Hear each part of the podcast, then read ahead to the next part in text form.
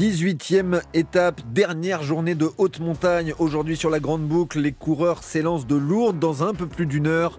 Et direction la station du Haut-Acam dans les Pyrénées. Notre envoyé spécial sur la Grande Boucle, Axel May, est avec nous. Bonjour Axel. Bonjour. Cette étape sera marquée par le duel Vingegaard de Pogachar, mais aussi par la présence d'un certain Emmanuel Macron. Oui, le président de la République rejoindra en fin d'étape la voiture rouge du directeur de course, Christian Prudhomme.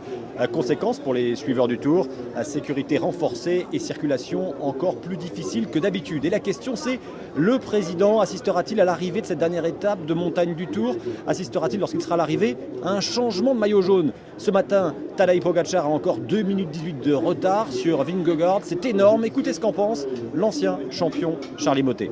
Sur le papier, c'est vrai que on difficilement comment Pogacar pourrait refaire son retard euh, au sommet de, de Otakam. Mais si euh, voilà, Vingegaard est dans une mauvaise journée comme l'a été Pogacar au Granon, et ben avec l'arrivée au sommet à Otakam, il y a moyen de faire quand même quelques différences et de faire, refaire son retard.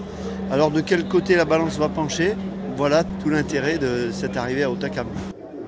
Et puis autre question, aura-t-on enfin une victoire française la victoire d'étape française sur cette grande boucle? On peut croire au miracle, ça tombe bien. Le départ de l'étape est donné à Lourdes avec cette image assez surprenante hein, du podium de départ où vont euh, passer tout à l'heure les coureurs installés dans le sanctuaire Notre-Dame de Lourdes lui-même. À midi, euh, il y avait les cloches et au moment où je vous parle, des visiteurs pris euh, tandis que des spectateurs euh, ont applaudi la caravane publicitaire. Allez, ça serait bien une petite victoire française aujourd'hui dans les Pyrénées. Merci Axel May que nous retrouvons évidemment tous les soirs sur Europe 1 après chaque étape, tout comme Richard Virenque qui sera avec nous aux alentours de midi 50.